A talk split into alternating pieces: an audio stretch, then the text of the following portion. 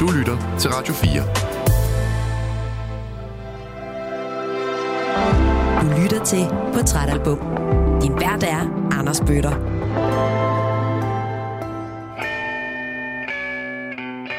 Rigtig hjertelig velkommen tilbage til Portrætalbum her på Radio 4, hvor ugens gæst er skuespiller Jakob Lohmann. Du har trykket play på del 2 af ugens udsendelse. Og hvis du ikke har hørt del 1 endnu, så er det en stor, stor fejl. Så skal du skynde dig at trykke på stop, og så skal du finde del 1 og starte helt forfra.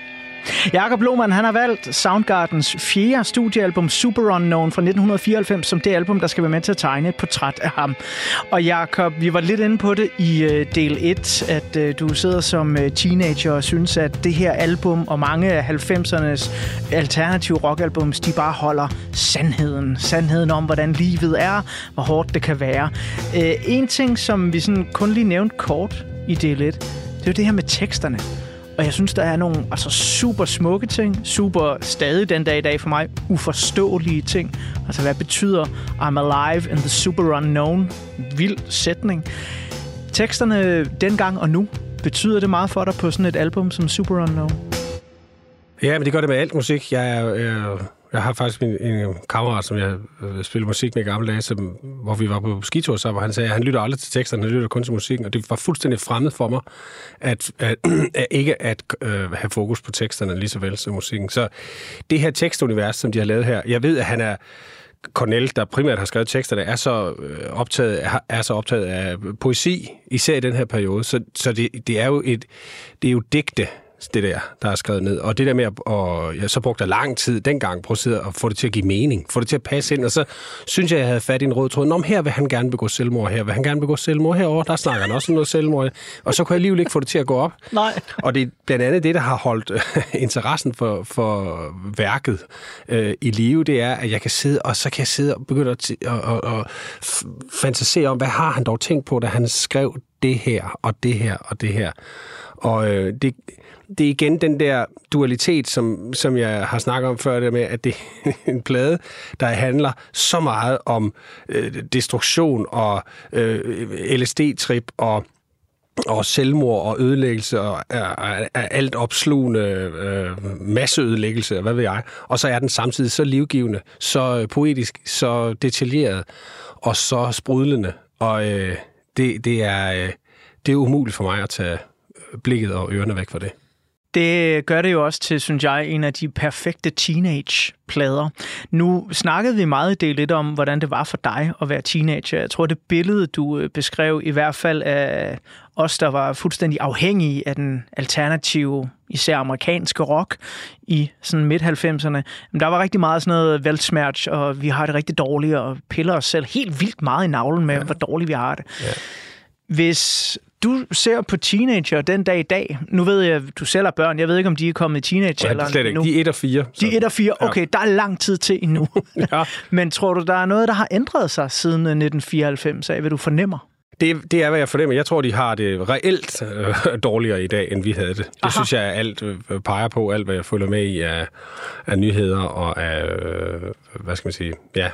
Øh, de, jeg har en masse venner, der er i øh, der er skolelærer, der er alt muligt, og det, det er, hvad jeg hører. Jeg tror, jeg tror, og jeg tror også, at verden er meget mere kompleks i dag, og den er selvfølgelig meget mere kompleks på grund af den øh, nyhedsstrøm, der er. Alt det, jeg, jeg er lykkelig for alle de ting, vi ikke vidste da, vi, da jeg gik i gymnasiet, og alle de ting, vi ikke havde adgang til, og alle de kommunikationsveje, vi ikke havde, det, det må jeg indrømme. Jeg er ikke misundelig på at skulle holde mig orienteret i den, øh, den jungle der i dag, og nu lyder jeg virkelig som øh, øh, drunk, som min øh, næse vil kalde mig, ikke?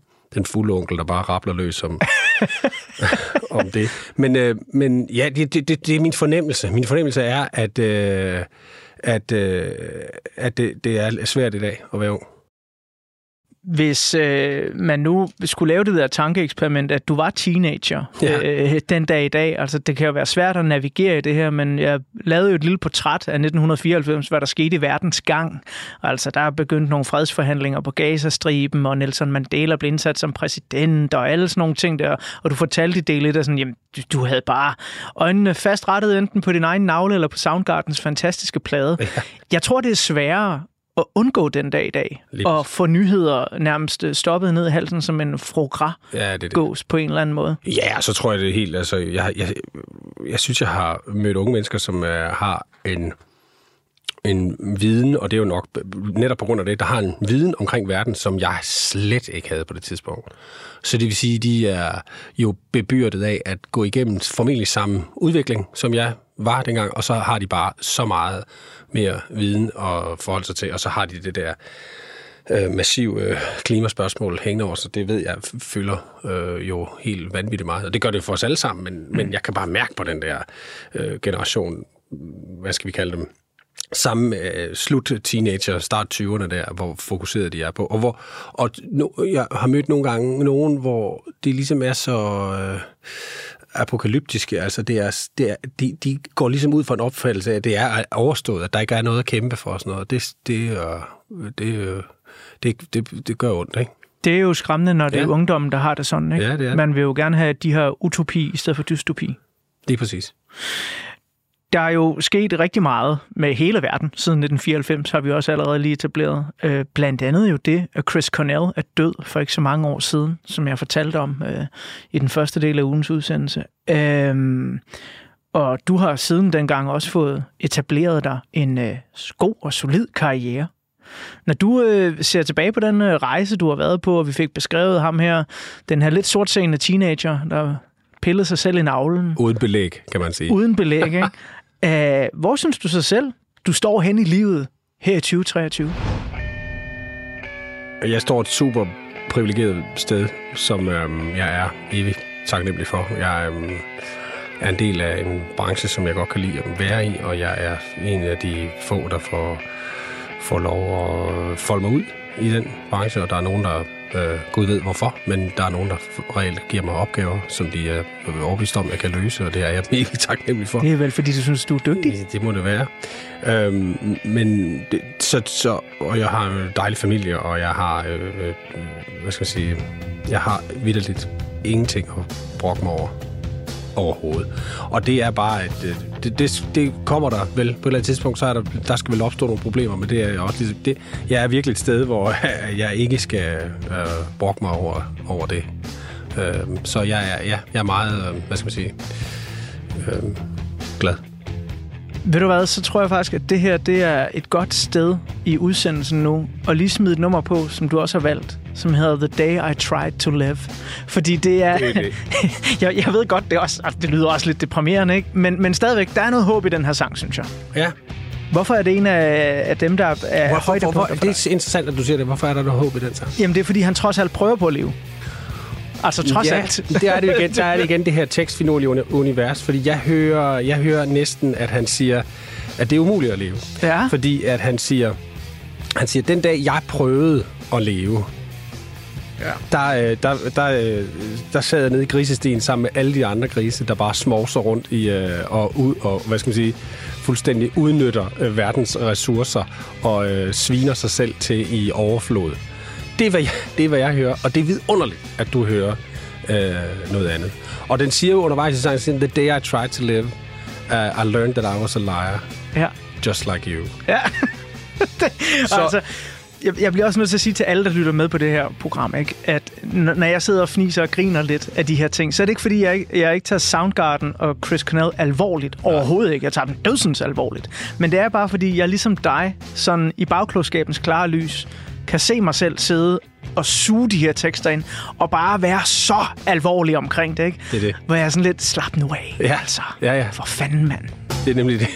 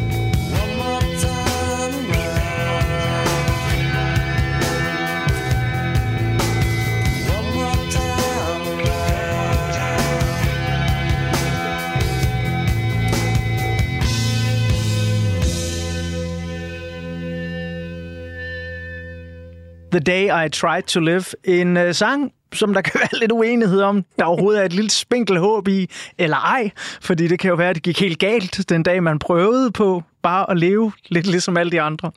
Prøv at høre, øh, Jakob, jeg er ret fascineret af, hvordan øh, skuespillere forbereder sig til roller.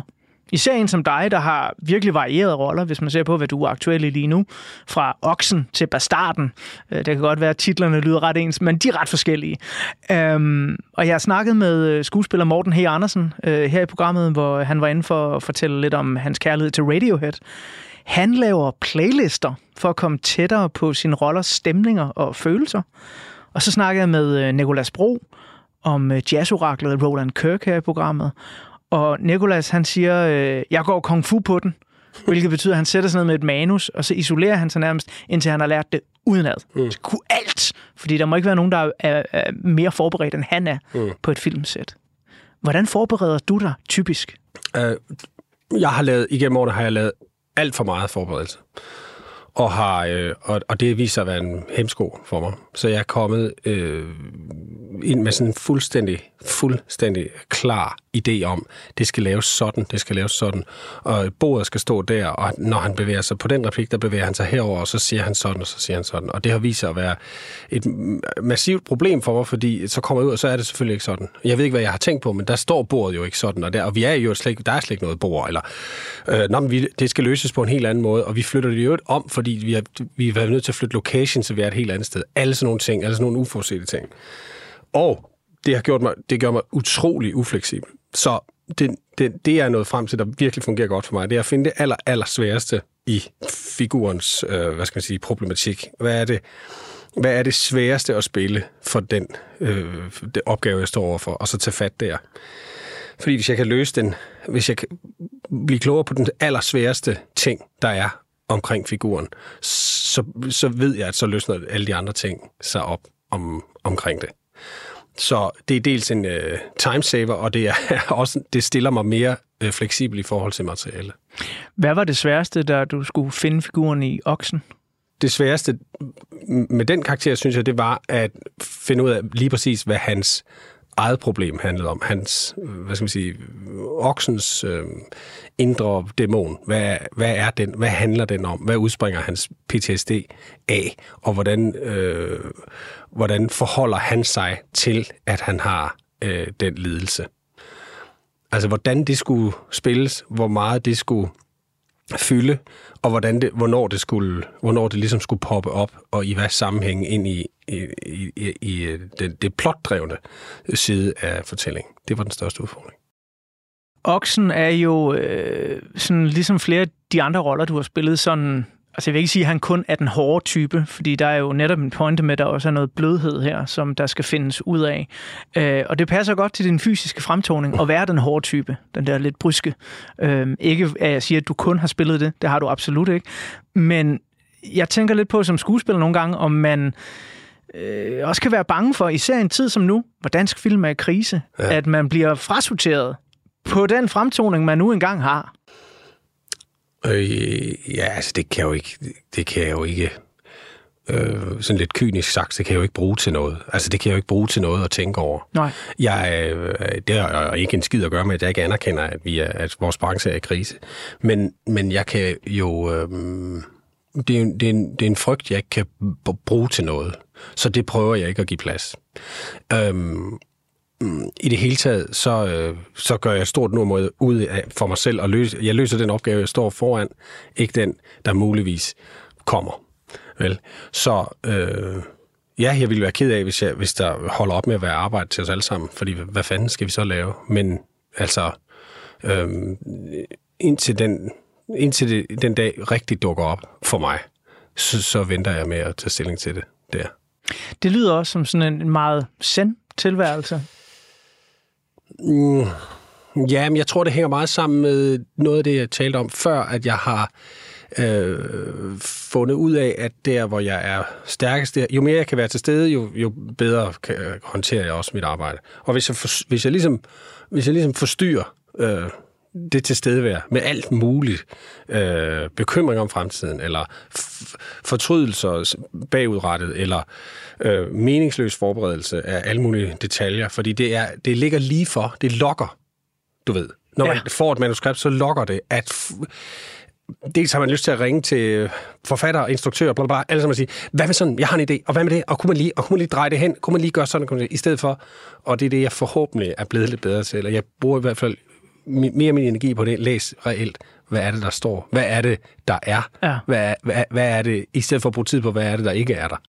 Apropos det tillokkende i sådan noget, ikke? Tillokkende i forberedelse. Gud, hvor jeg kender det. Bare vent til at bladre op på den næste side af portrætalbummet, ja. Hvor der er et billede af musikåret 1994. Og så skal du se mig ikke kunne styre mig i forberedelse, fordi jeg synes, alt er lige relevant. Ikke?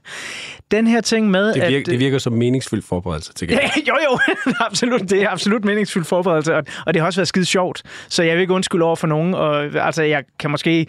Jeg tror næsten, du kan nå to kopper kaffe, når vi når om på den side af portrætalbummet, fordi øh, det er også meget til ære for lytterne, så de kan komme med på et sindssygt trip over, hvad musikåret 1994 er.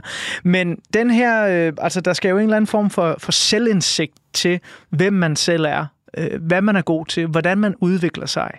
Fra den der knægt i 1994 frem til der, hvor du står i dag, hvor du siger, jamen, du er privilegeret, og jeg hører også, at du står sådan et rimelig godt sted i, i din karriere, hvor, hvor du har en idé om, hvordan du får det bedste ud af de forskellige roller, du har.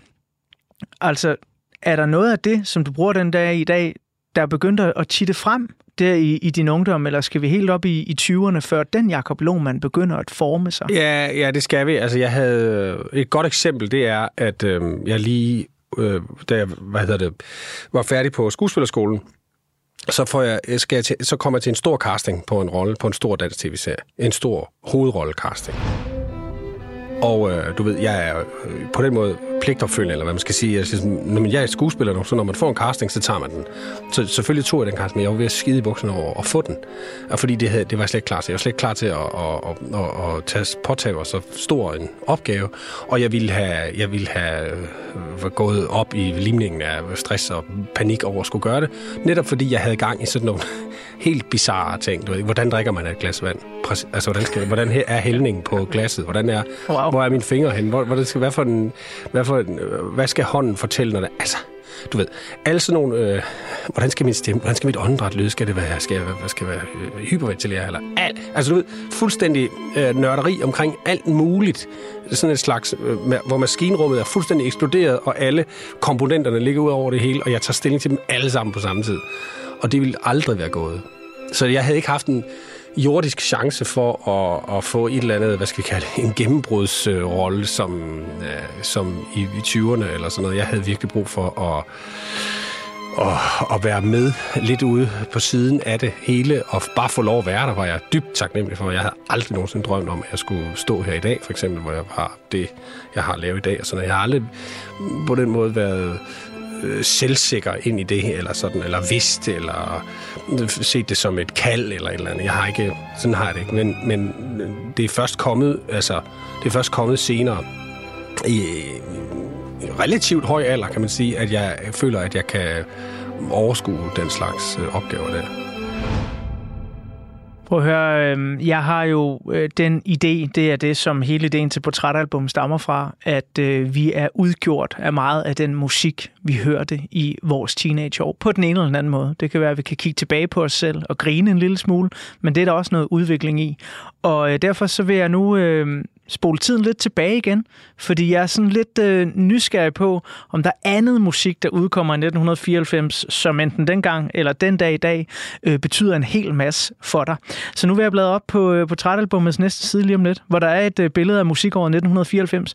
Men øh, inden vi kommer til det ret omsaggribende portræt, kan jeg godt love, så skal vi lige have det korteste nummer på pladen. Super Unknown. Det her, det er den fantastiske Kickstand. Kickstand,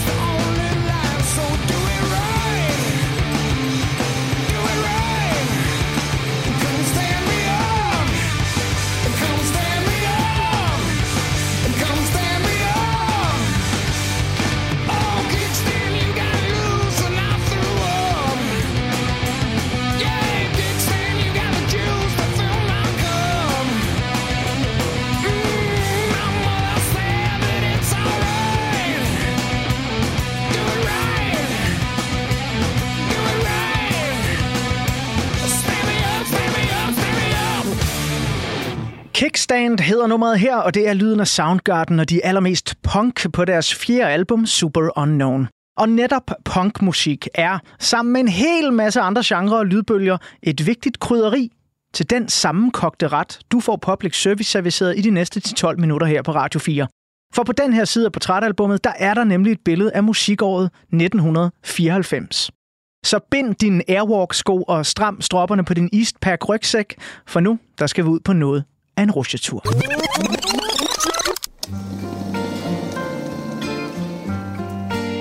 Lad mig starte med at sige det, som det er. 1994 er så stærkt et album, debutant, pop, rock, hip-hop, punk, black, metal og trip-hop år, at det er fuldstændig umuligt at tegne et fuldstændig retvisende portræt. Men forklaret meget firkantet, så er 1994 blandt andet året, hvor den ret ensidige fokus på det medieskabte rockudtryk grunge langsomt begynder at fade.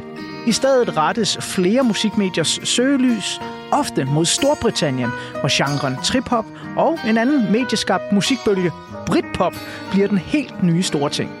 1994 byder symbolsk nok både på The Division Bell, som er Pink Floyds sidste album med nyt materiale, på debutalbum fra Oasis og på Nirvana-frontmand Kurt Cobains selvmord som kun 27-årig. Never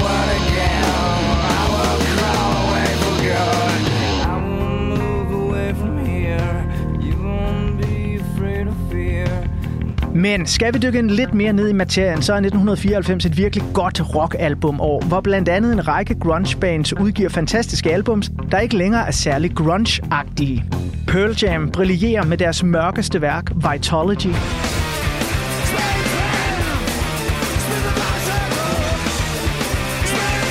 Soundgarden udgiver den spraglende Super Unknown, Alice in Chains udgiver den nedtonede Jar of Flies EP, Nine Inch Nails album debuterer med en helt ny lyd.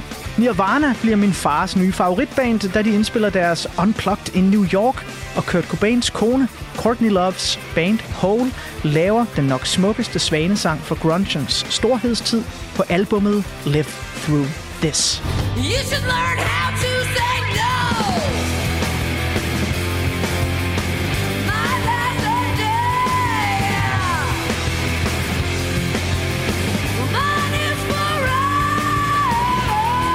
Og når ja, så inspireres R.E.M. også af tidens rå lyd og udgiver et album, der deler vandene blandt deres fans. Men den dag i dag, så står Monster, for mig i hvert fald, tilbage som et støjende R.E.M. hovedværk og et bevis på, hvordan de musikbølger, der strømmede ud af Seattle, også var med til at farve de allerede etablerede bands.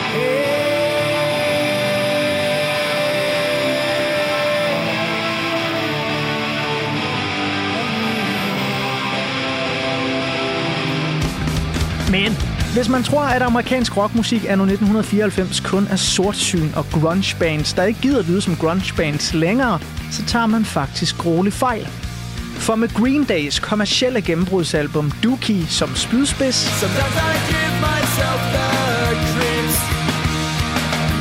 så udkommer der en række stærke amerikanske poppede punkalbums, som har stor appetit på livets fest. Weezer udsender deres debutalbum og hitter med søde sange om varme svætre og Buddy Holly.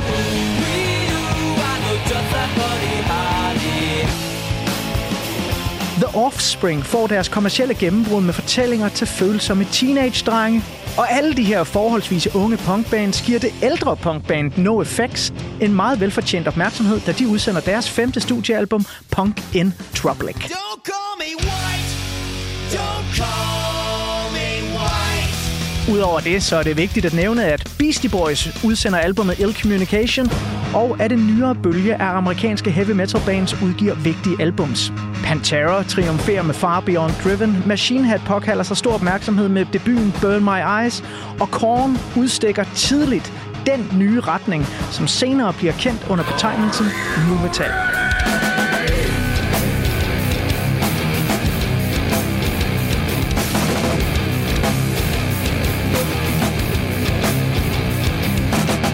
Men så var det jo også noget med, at der var ved at ske nogle rigtig store ting over på den anden side af Atlanten. Ud af den lille by Limerick brager et af de bedst sælgende irske bands nogensinde. Cranberries hitter stort med albumet No Need to Argue og singlen Zombie.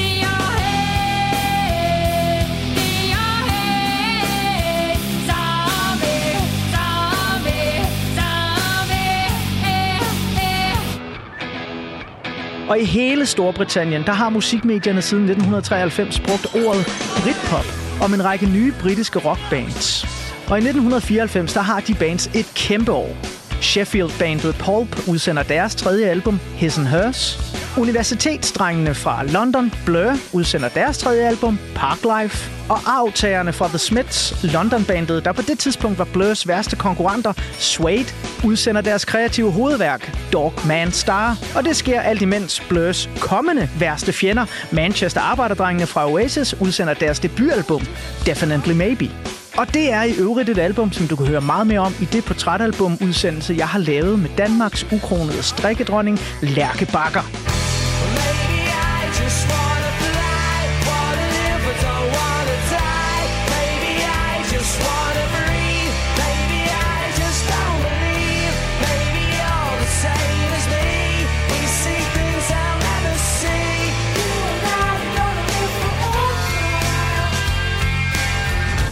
Nå, men det er som sagt ikke kun Britpop, der skaber overskrifter. For på de elektroniske musikscener i Storbritannien, der er der virkelig fart på.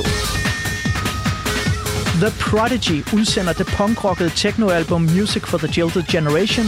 Underworld brillerer på deres tredje album Dub No Bass With My Headman. Og rundt om i byen Bristol, der sker der noget dybt fascinerende med musikken i begyndelsen af 90'erne. Electronica, reggae, hip-hop og jazz fusioneres til genren trip-hop, som har et virkelig godt år i 1994. Massive Attack udgiver deres andet album, Protection, You sure you wanna be with me? I've nothing to give. But lines say this love is best.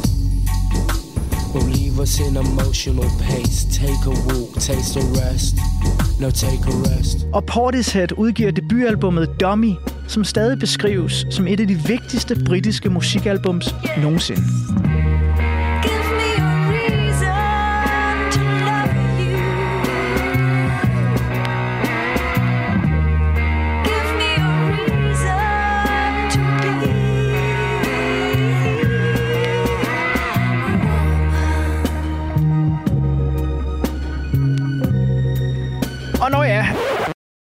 Det her, det sker i øvrigt, imens en lille bitte håndfuld norske bands er ved at ændre musikhistorien for altid.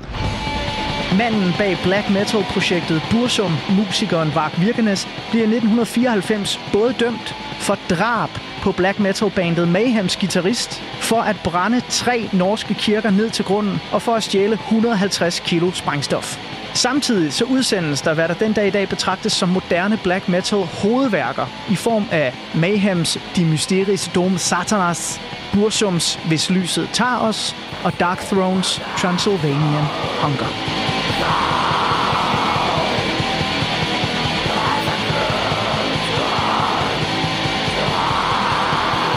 Men altså, selvom alle de her super stærke album er med til at definere 1994 som et stort kreativt og alternativt musikår, så er det jo som så ofte før her i Portrætalbums musikårsbeskrivelser kun den halve sandhed. For mange af de her albums, de har en meget lang levetid, og er først senere blevet anerkendt som vigtige værker i musikhistorien. Et af de mest tydelige eksempler på det er Jeff Buckleys debutalbum Grace, der udkommer i 1994, men først bliver et kommercielt kæmpehit efter hans død i 1997.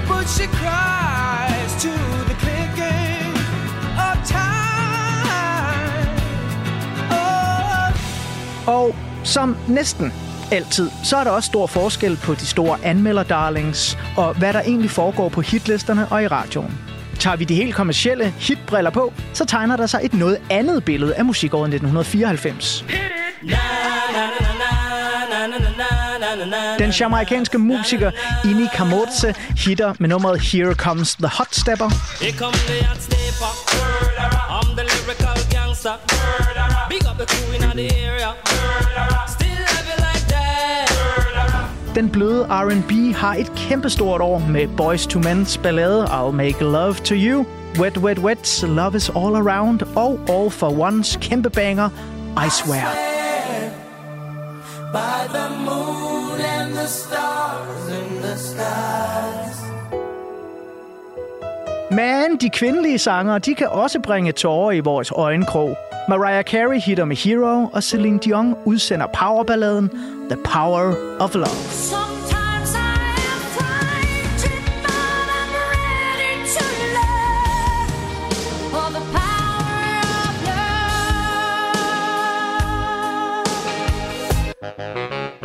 Men i 1994, der er der dog ingen hitmager, der når det svenske fænomen Ace of Base til sokkeholderne.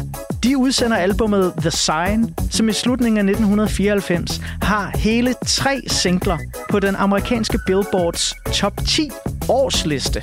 En bedrift, der på det tidspunkt senest var begået af The Bee Gees i 1978, da de udsendte Saturday Night Fever soundtracket, som du i øvrigt kan høre meget mere om i portrætalbum med Peter Myggen. Nå, men altså Ace of Base-albummet fra 1994, det er nu solgt i mere end 21 millioner eksemplarer, og numre som Wheel of Fortune, The Sign og All That She Wants er gået over i den moderne musikhistorie.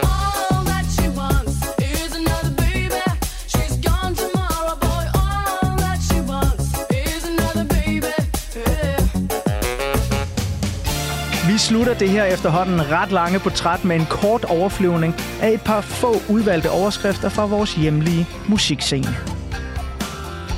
C.V. Jørgensen samarbejder med Kasper Vinding og udsender alle rockisternes hadealbum, det elektronisk borgende mesterværk Sjælland. Kim Larsen udsender Hvem kan sige nej til en engel. Sanne Salmonsen hitter med Language of the Heart-albummet, og Thomas Helmi fortsætter i 1994 hans forsøg på at skrive den optimale popsang, da han udsender sit tredje engelsksprogede album, Stupid Man.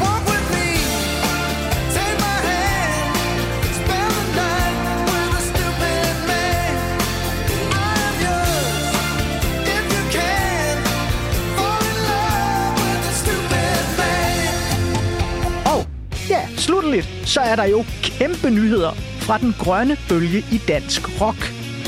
Kinky Boot Beast, Passion Orange, Strawberry Slaughterhouse, Psyched Janice, Kashmir og Dizzy Miss Lizzy udsender alle deres første album i 1994.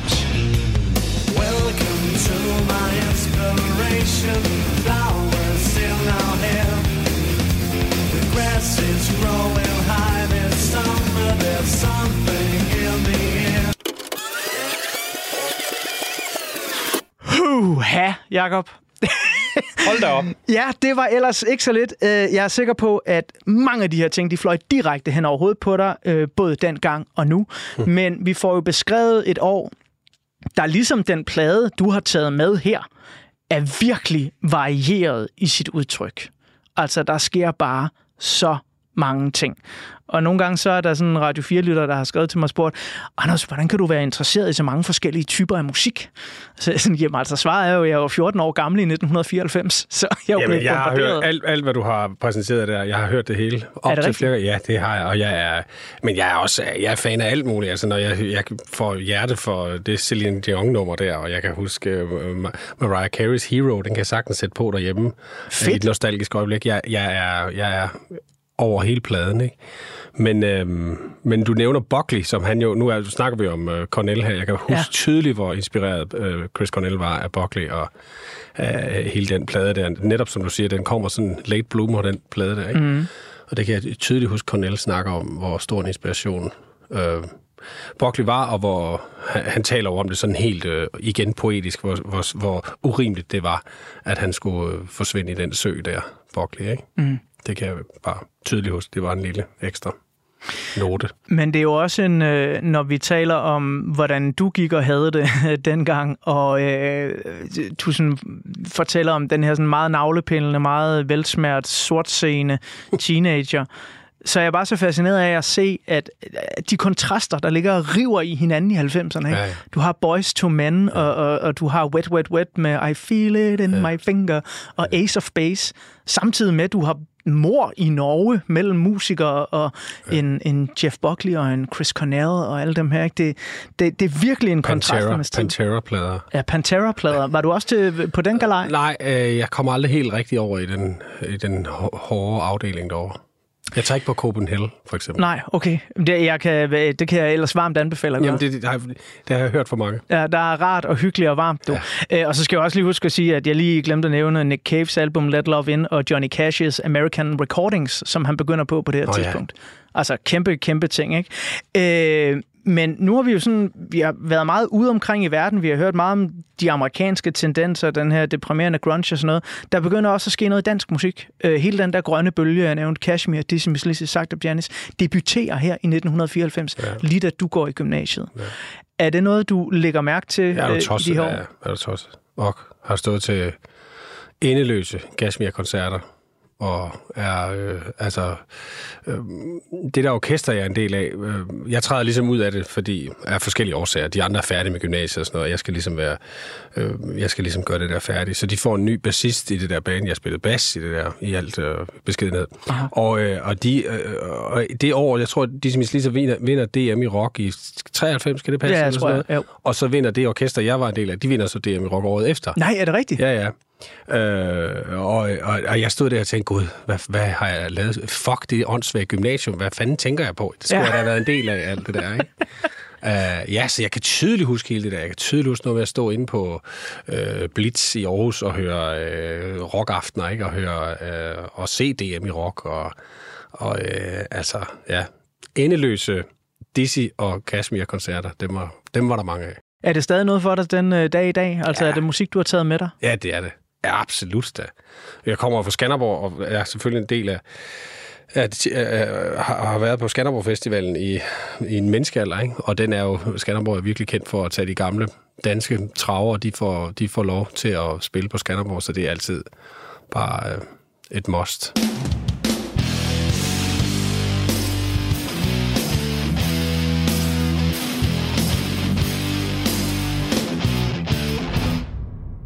Vi skal snart øh, til at øh, komme til et af de øh, sidste numre, som øh, du har valgt i øh, den her udsendelse. Og det er igen et nummer, hvor jeg bare sådan, jeg er vildt glad for din valg, fordi det, jeg vil ikke sige, det, de er helt anderledes end dem, jeg vil have valgt, men man, man kunne jo godt have taget øh, alle singlerne, ikke? kunne Øh, det har du ikke gjort.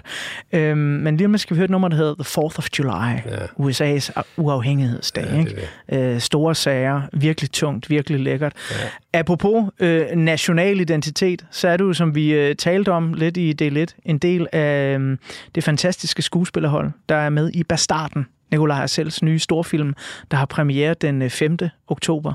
Gud er kaos. Nej, krig er kaos. Det er min jord. Det er kongens jord. Jeg arbejder for kongen. Du vil bare have din adelige titel, så du kan mænge dig med de fine folk. Jeg må væk herfra.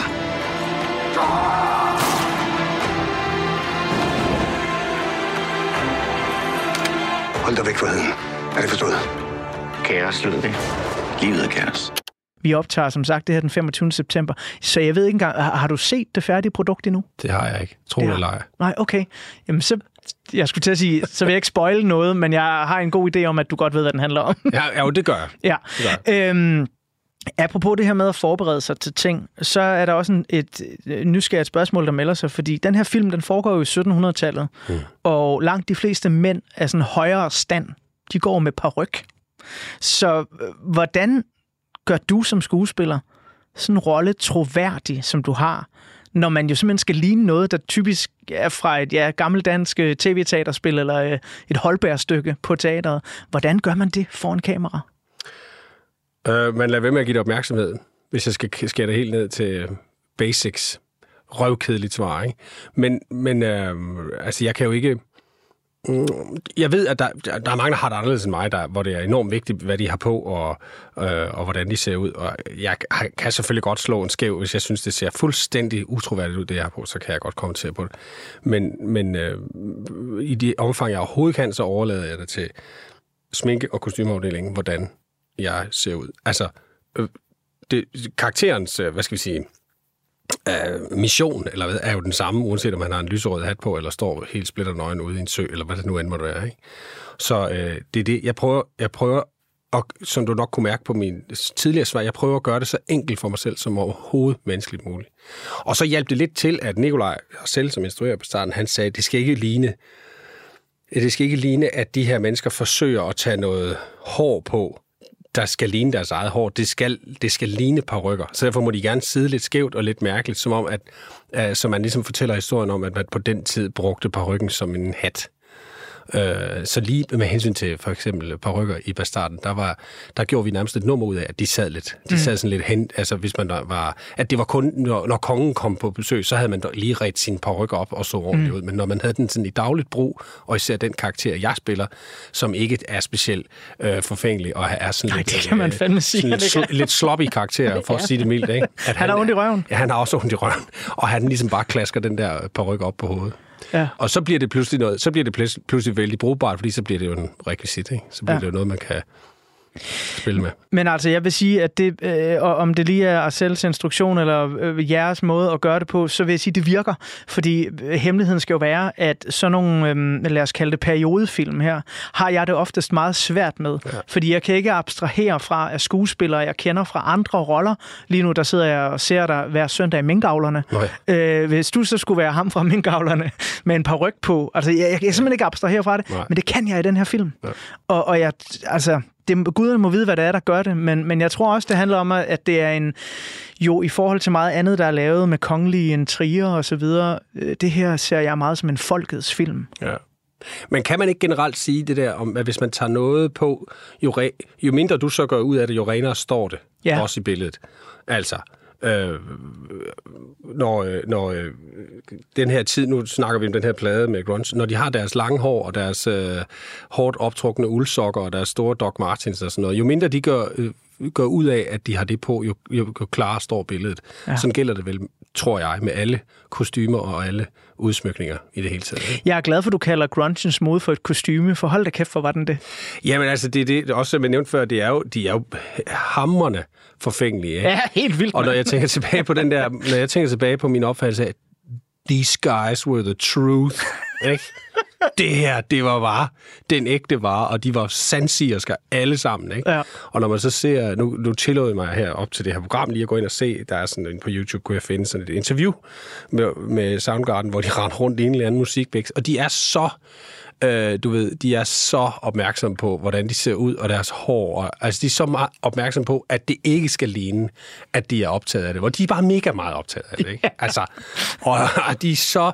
Og hver gang der bliver stillet et spørgsmål, så kan man se, at de gør sig sådan u- umage med at svare så casual som overhovedet muligt, men det, det emmer bare af, hvor, øh, hvor selvbevidste de er. Ja, ja, men du er, du, ligesom, er, og dermed spejle mig totalt i den periode der, ikke? du har fuldstændig ret, og jeg øh, elsker den rejse, vi har været på i den her uges portrætalbum, hvor vi virkelig har fået dykket ned i øh, 90'ernes øh, ungdomsvelsmerts, øh, og heldigvis er kommet godt ud på den anden ende. Ja, det synes jeg. Ja, det synes Anders, jeg. det må jeg sige. Du, er, du er blevet øh, formet som et godt og helt menneske, Jacob. Åh, tak skal du Og have. det har været Stor en, jamen, det har været en stor fornøjelse at have, have besøg af dig her øh, i Portrætalbum. Til allersidst, så øh, har jeg jo for vane ligesom at bladre op på en øh, blank side i portrætalbummet, hvor øh, man ligesom kan sige, hvor fanden er du på vej hen nu? Fordi øh, ja, der ligger nogle store premiere øh, lige rundt om hjørnet for dig, øh, som du er med i både film og tv-serier og sådan noget. Men øh, hvad, hvad, hvad, hvad bringer fremtiden, øh, hvis du kommer herind om, om 10 år? Øh, er der så flere øh, store roller til dig? Skal du et andet sted hen i livet? Øhm, det håber jeg, det vil, være, det vil være dejligt. Jeg er ikke så optaget af at prøve at, at sætte mig selv, øh, hvad skal vi sige, et mål, at om 10 år, der skal jeg være der, der, der.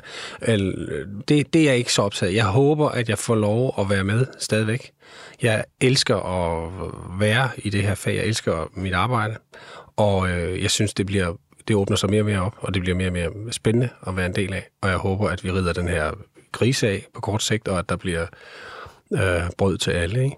Og øhm, øhm, for min egen del, så, altså, så længe at det er så længe at det er fuldstændigt jomfrueligt spændende, hver gang jeg åbner et øh, manuskript, eller hører om et eller andet, eller går til casting på noget, eller snakker med en instruktør, og så siger jeg, jeg har nogle idéer om det der. Så længe jeg har det sådan, så er det det helt rigtige sted for mig at være. Til gengæld kan jeg sige, at jeg tror ikke på, at det, det er et, et job for mig. Hvis jeg mister øh, interessen i det, så tror jeg ikke, det er ret sjovt at være i.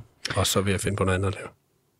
Men hvad i alverden kunne det være? Nu ved jeg godt, du er meget en mand, der er i nuet, og det sætter jeg stor pris på. Men, men øh, altså, er der en plan B? Er der en, øh, Nej, en nødudgang? det er der ikke. Nej. Det kan jeg lige så godt sige med det samme. Det er der ikke. Den skal opfindes. Okay. Der skal laves en plan. Nej, altså jeg, det, det, det er... Øh, sådan har det jo været fra starten. Altså for den, den gang, man gik til optagelsesprøve på skuespillerskolen, der, det eneste min familie, som på min øh, mors side er, du ved, de er lange uddannelser og øh, akademikere og, øh, hvad hedder det, øh, kemiingeniører, stort set alle sammen og sådan noget, og de sagde, ved, hvordan, jeg kan huske sådan nogle kommentarer med, vil du virkelig uddanne dig selv til arbejdsløshed? altså, og hvor jeg tænker, gud, det tænker jeg slet ikke over. Altså, jeg tænker virkelig ikke over. Og det skal igen være en stor gave til mine forældre, at de har, de har ligesom aldrig prædiket eller troet med, eller sagt, øh, nu, nu, hvis, du, hvis man gør sådan og sådan, så kan det ende galt og sådan noget. Så det er, der er en stor gave til dem for, at jeg er, hvor- hvor jeg er i dag, og har haft sådan en lidt øh, laissez-faire, det skal sgu nok gå øh, holdning til det.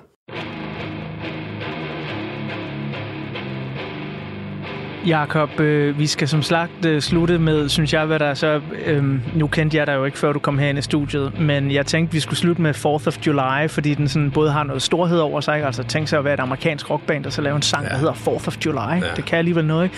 Og så er det eddermame også en, en tung, mørk satin. Jeg synes, det er øh, pladens øh, absolut alvorligste Ja. udspil. Jeg synes, det er det mest sådan... Øh, det, den efterlader det hårdeste tryk i dig, når man har hørt den og læst den. Og jeg kan sige, at jeg valgte den også, fordi det var den sang, jeg blev ved med at gå udenom i mange år. Nå. Øh, fordi jeg synes simpelthen ikke, det lød godt. Jeg var, og jeg var helt overbevist om, at øh, gitaren ikke stemte. Jeg, jeg sad med og havde lange diskussioner med dem. Det, det er der nummer, det gider simpelthen ikke, for de har, ikke, de, de har været beruset eller et eller andet, og de har ikke taget sig af at stemme instrumentet ordentligt. Det der, det, det klinger simpelthen ikke. Og så sidder jeg pludselig, og det er fire år efter min åbenbaring med den plade der, så sidder jeg pludselig og hører det. Og så pludselig så, så, så springer det bare op i ansigtet på mig. Og derfor ramte det så ekstra hårdt. Og jeg synes, de kommer med altså den der øh, USA-bashing, som ligger i, i den sang. Det er, det er et markant aftryk. Som jo stadig virker den dag i dag, synes jeg. Absolut. Men Jakob, øh, jeg kan da sige, som musikformidler her på Radio 4, at skulle det gå helt galt med det der sådan skuespil, så har du da en nødudgang som musikformidler. Det var et fremragende oplæg til det sidste nummer, det her. Mange tak. Tusind mange gange tak, fordi du kom. Mange tak, fordi jeg måtte være med.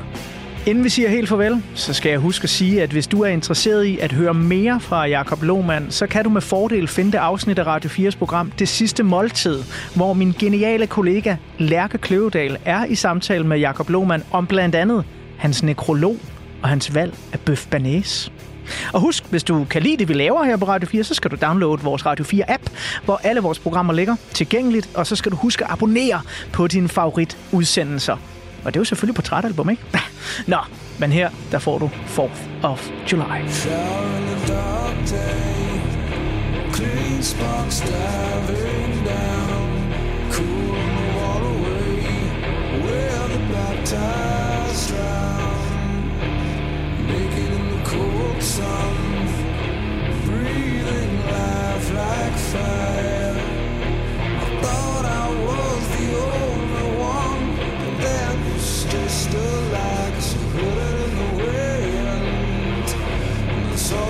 Sky.